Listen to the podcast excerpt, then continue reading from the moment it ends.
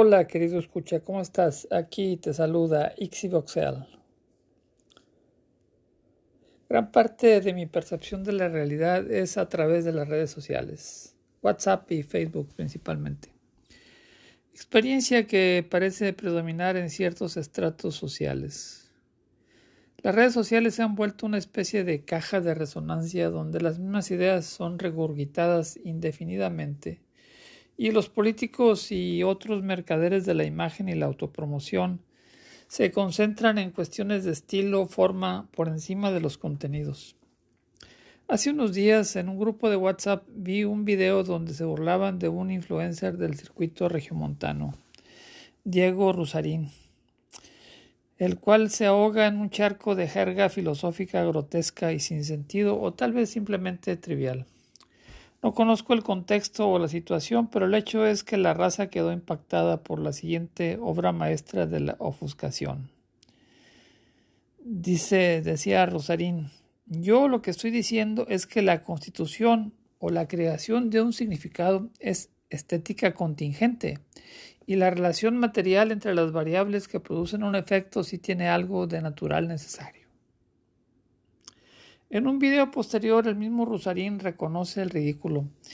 Y aunque dice que va a explicar lo que dijo, solo repite lo mismo en vez de replantearlo en palabras más pedestres. Pudiera ser que en cierta comunidad especializada la frase de Rusarín sea profunda y precisa. No lo sé.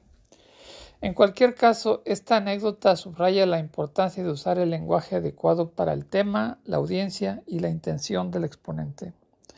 Hoy haré algunas anotaciones sobre las palabras y los medios y los líderes de opinión en este mundo mediático y virtualizado.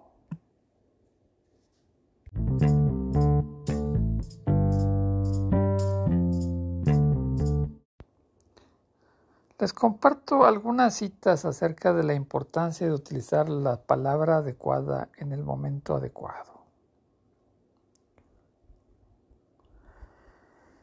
Decía Camilo José Cela en una discusión con otro escritor, no es lo mismo estar dormido que estar durmiendo, así como no es lo mismo estar jodido que estar jodiendo. Y Mark Twain decía, The difference between the almost right word and the right word is really large matter. It's the difference between the lighting bug and the lighting. O la expresión de Jean Baudrillard. El simulacro nunca es lo que oculta la verdad. Es la verdad la que oculta el hecho de que no la hay. El simulacro es cierto.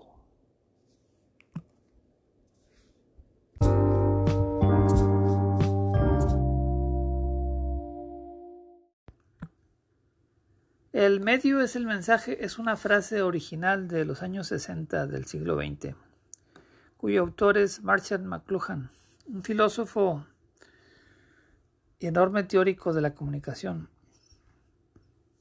Pero esta expresión, esta frase de McLuhan ha ido adquiriendo otro significado del que McLuhan le quiso dar en un principio. El filósofo dijo que el medio es el mensaje refiriéndose a que el medio a través del cual recibimos la información nos, nos afecta, aparte de la información en sí misma. Los medios alteran la manera en que el hombre se relaciona con sí mismo y con la sociedad. Hay medios que llevan al receptor de los contenidos a la pasividad, a la no interacción, como era la televisión de antes, a la no participación. Por eso se, refería, se referían a la televisión como la caja boba. Pero con el tiempo el concepto de McLuhan ha cambiado de significado y ahora se utiliza la frase para hacer referencia a otro, a otra cosa. Hoy el concepto postula de manera enfática que el medio a través del cual se transmite un mensaje es fundamental para el significado del mensaje. No percibimos el mensaje de una nota periodística del mismo modo si ésta ha sido publicada en un medio o en otro de una ideología opuesta. Es decir, interpretamos algo como cierto, válido o relevante dependiendo de quién lo dice. Y lo importante no es lo que diga, sino quién lo dice, cómo lo dice, en qué momento lo dice.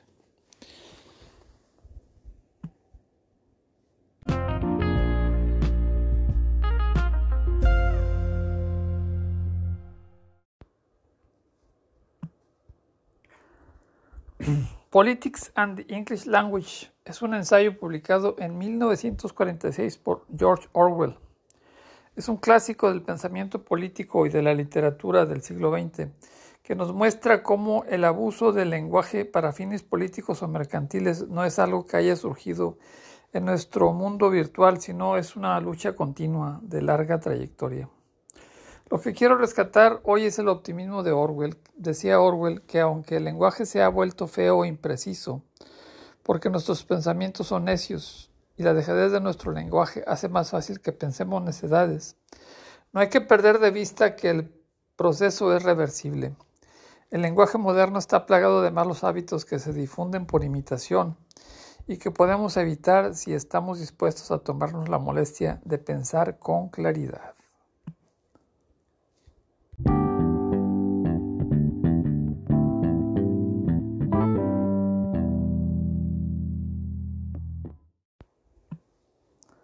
La escritora británica J.K. Rowling criticó un glosario LGBTQ más que produjo la Universidad Johns Hopkins en el que, entre otras definiciones, aludía al significado del término lesbiana como no hombre atraíde por no hombres.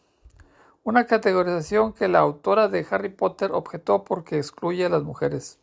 La escritora comentó en sus redes sociales Hombre no necesita definición. No hombre, anteriormente conocida como mujer, un ser definible solo en relación con lo masculino, una ausencia, un vacío donde no hay masculinidad. John Hopkins no aplicó el mismo criterio a los hombres gay, quienes aparecen denominados simplemente como hombres. Me llama la atención que las notas sobre el incidente se concentran en el hecho de que Rowling es percibida como no como antino binario y que, por ejemplo, Daniel Radcliffe la acusa de ser una TERF, acrónimo que significa Trans Exclusionary Radical Feminist.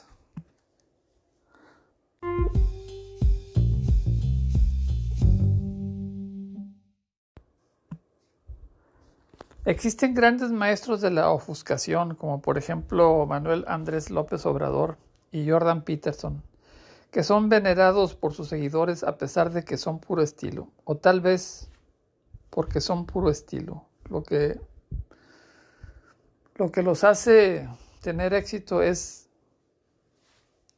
la maestría con que definen una imagen y la proyectan a su público objetivo.